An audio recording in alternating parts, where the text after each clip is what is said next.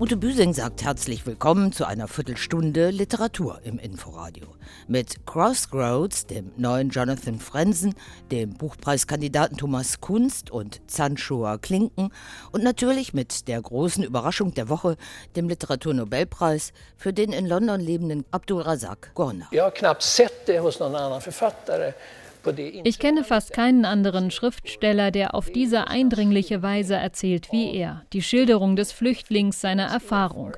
Wie der Flüchtling weder ein klares Ziel noch einen Weg zurück hat, dass er sich in einem Zwischenraum zwischen Kontinenten und Kulturen befindet, eine Identität sucht, die noch sehr unklar und unsicher ist.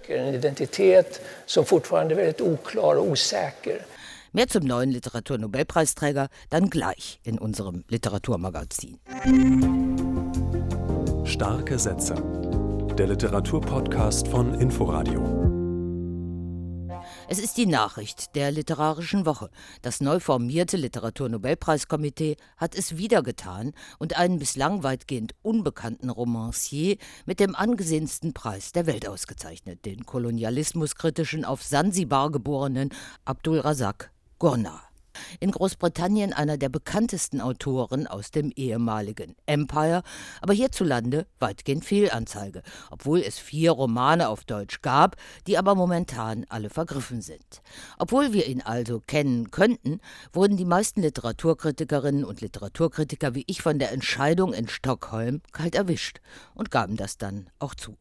Denn Favoriten waren andere, darunter auch Jamaica Kincaid und Maurice Condé, die ebenfalls nicht die eurozentristische Perspektive bedienen, deren Auseinandersetzungen mit Rassismus und Kolonialismus aber dann doch einen höheren Bekanntheitsgrad haben als die Werke von Abdul Razak Gurna.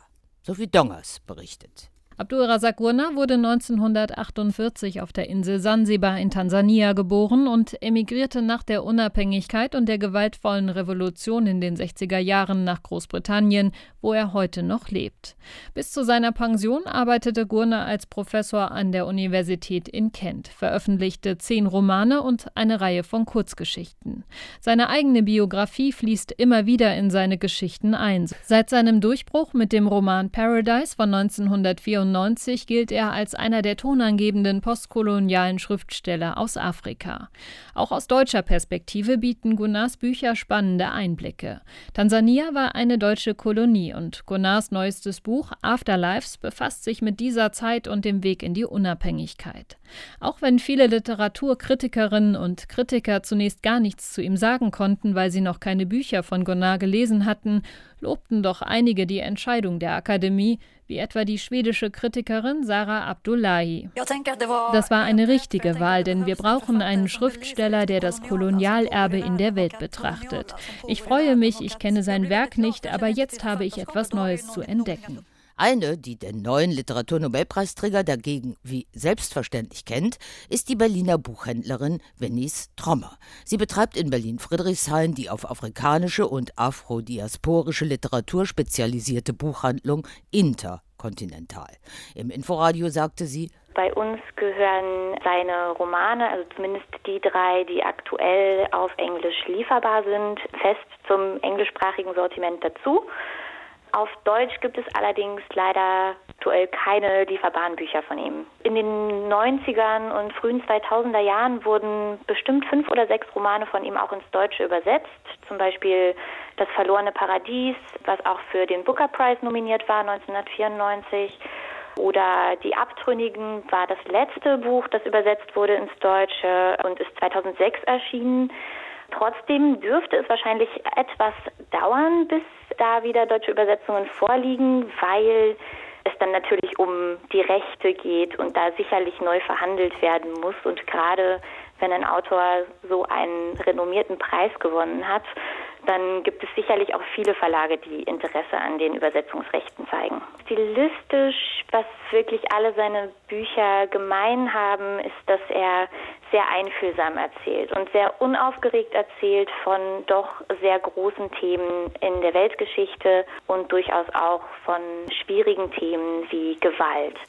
Und er hat eine recht schnörkellose und doch poetische Sprache Und sowohl inhaltlich sind seine Texte vielschichtig, als auch die Figuren, die darin vorkommen, sind vielschichtig. Und zu den Themen, die sein Werk ausmachen, gehören auf jeden Fall viele historische Themen, zum Beispiel der Erste Weltkrieg in Ostafrika, die deutsche Kolonialzeit äh, in Ostafrika, aber auch, also der Autor selbst kommt aus Sansibar, lebt aber seit Ende der 60er Jahre in Großbritannien und schreibt auch durchaus über die Migrationserfahrung, verhandelt schwarze britische Identität, das Leben und Schreiben im Exil spielt eine Rolle, Rassismus.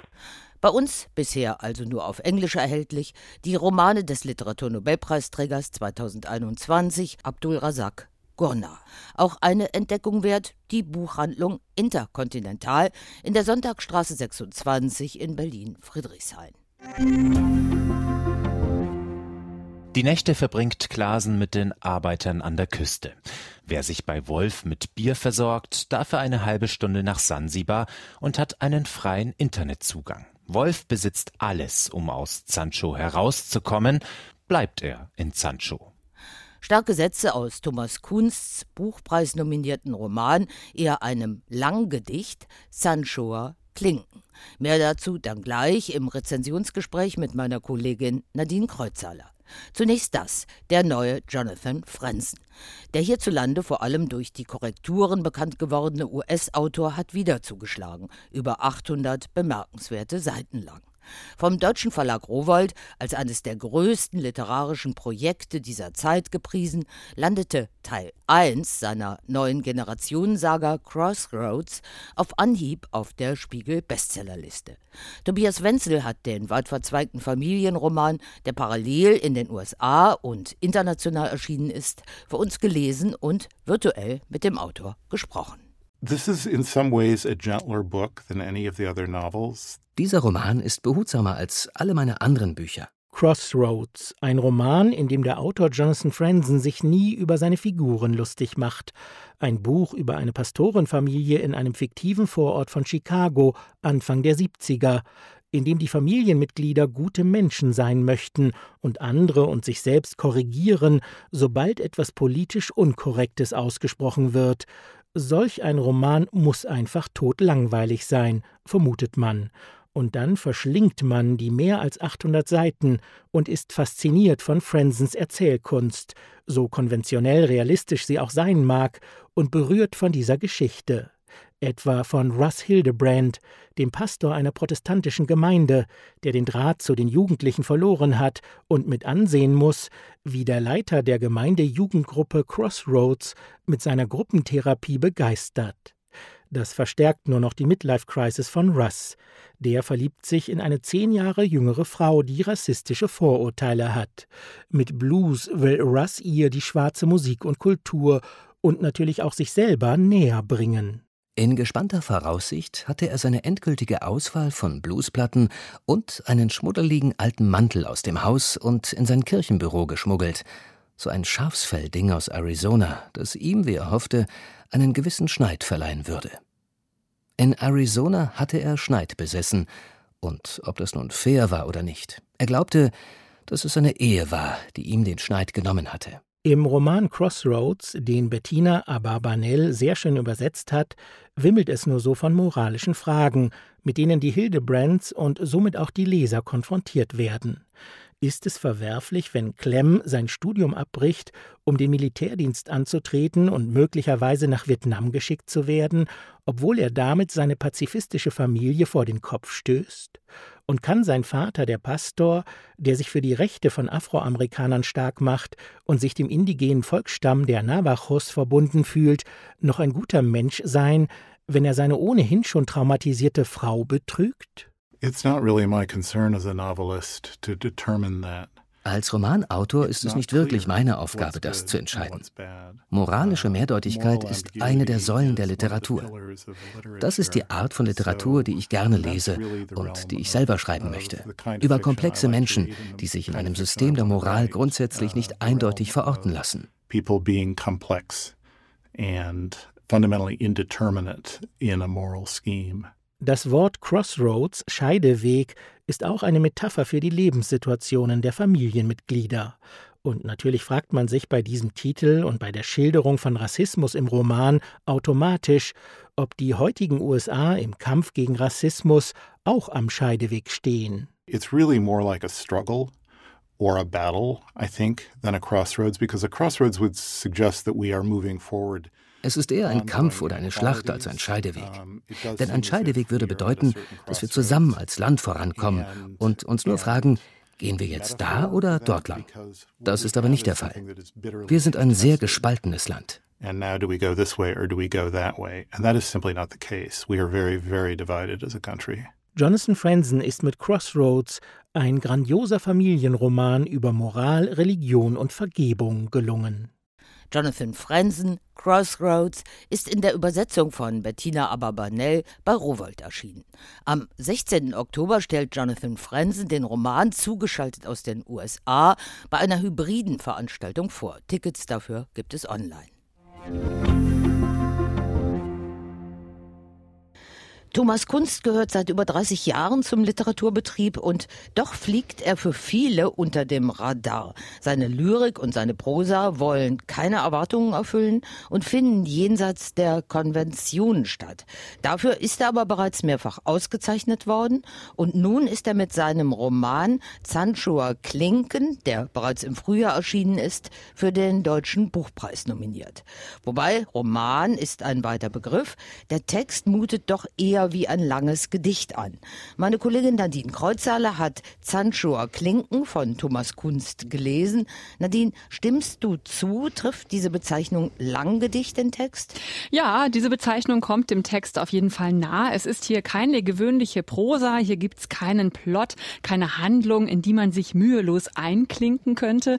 Nein, das hier ist eher eine Explosion der Assoziationen, also der surrealen Einfälle, der Absurditäten und auch der Verweise auf Literatur und Popkultur, auf historische und politische Zusammenhänge.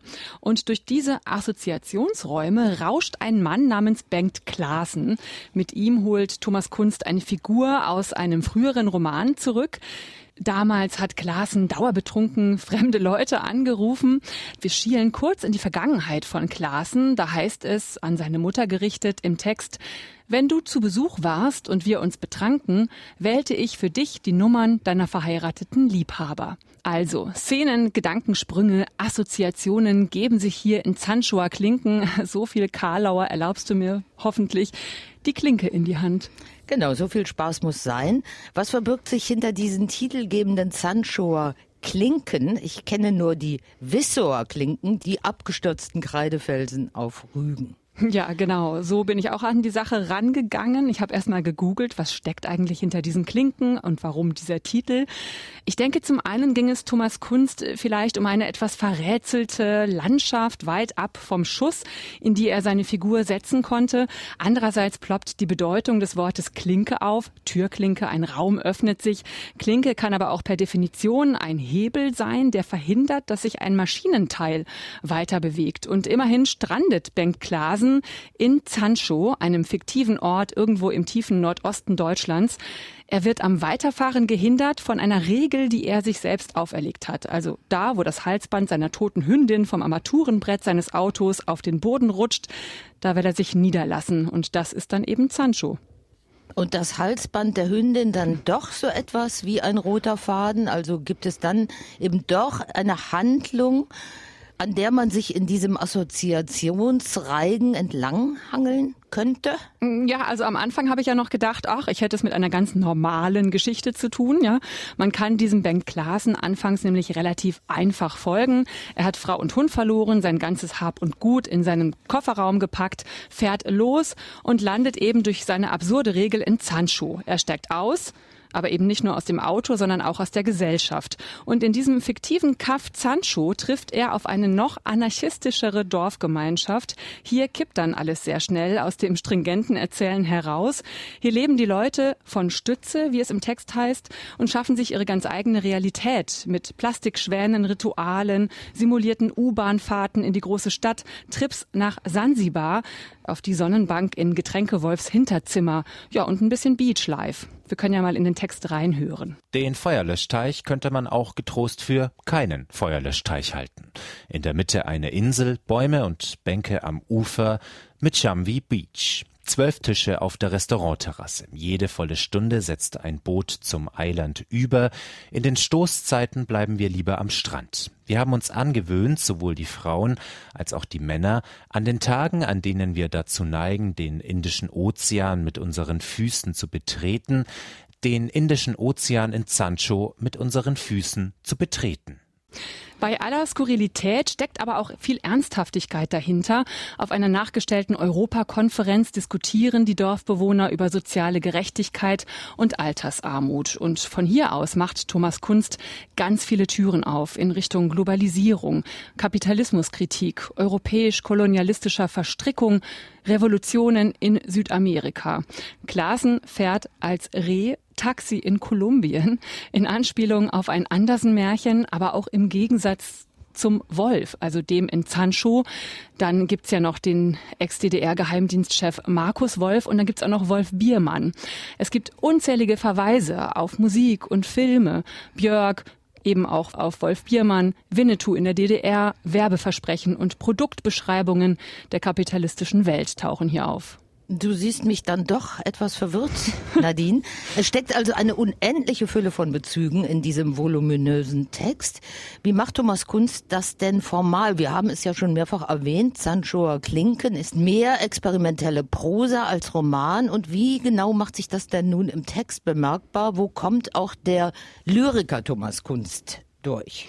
Ja, der Lyriker, würde ich sagen, ist hier in jeder Zeile zu spüren, nicht nur durch den Spaß an der Sprache, sondern vor allem, weil Thomas Kunst, der übrigens ja nicht nur Lyriker, sondern auch Musiker ist, weil er hier einen Rhythmus aufbaut, der nach und nach immer mitreißender wird.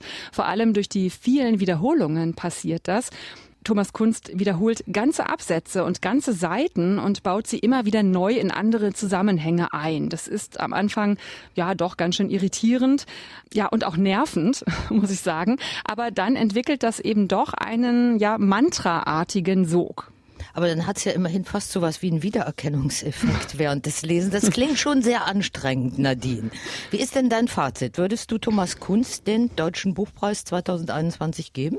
Ja, du hast recht. Äh, Sanchoa Klinken ist auf jeden Fall kein Buch, das ich mir jetzt abends zur Entspannung mit ins Bett nehmen würde. Man muss sich wirklich darauf einlassen und auch mit vollster Aufmerksamkeit dabei sein. Dann aber kann es zum Vergnügen werden.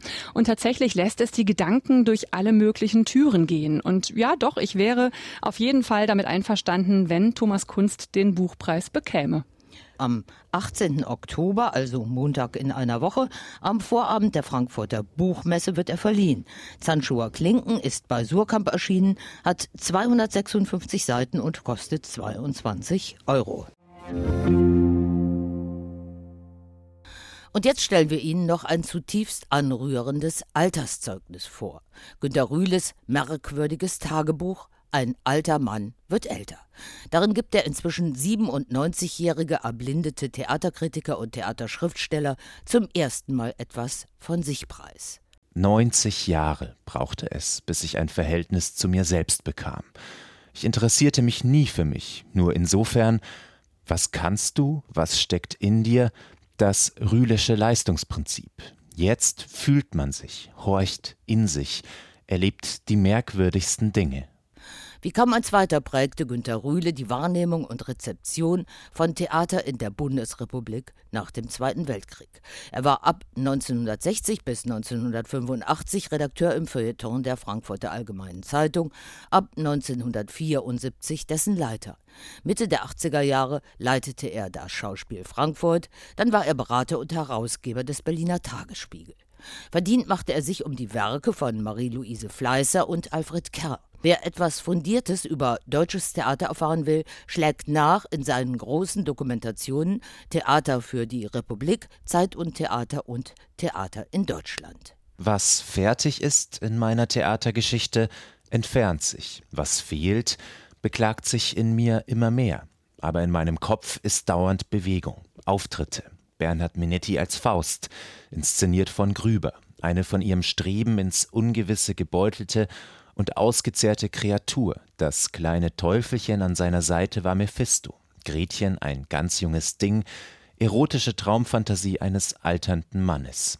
Am Ende wanderten die beiden Männer weit zurück in den Hintergrund der Bühne. Wohin? Ins Nichts? In Marthalers Hamburger Faust erschienen sie wieder, kamen in ein weißes, himmlisches Labor, als wären sie Fremde. Schleefs Umgang in Frankfurt zeigte die verbrecherische Herkunft Fausts und die vielen Nachgeborenen. Peter Steins Zwei-Tage-Inszenierung des gesamten Textes wirkte wie ein Epitaph. Und Kastorf setzte dann sechs Stunden lang sein wildes Jongleur- und Zerstörstück dagegen. So erlebte ich nicht nur Aufführungen, sondern geistige Vorgänge, die auf das Theater übergreifen.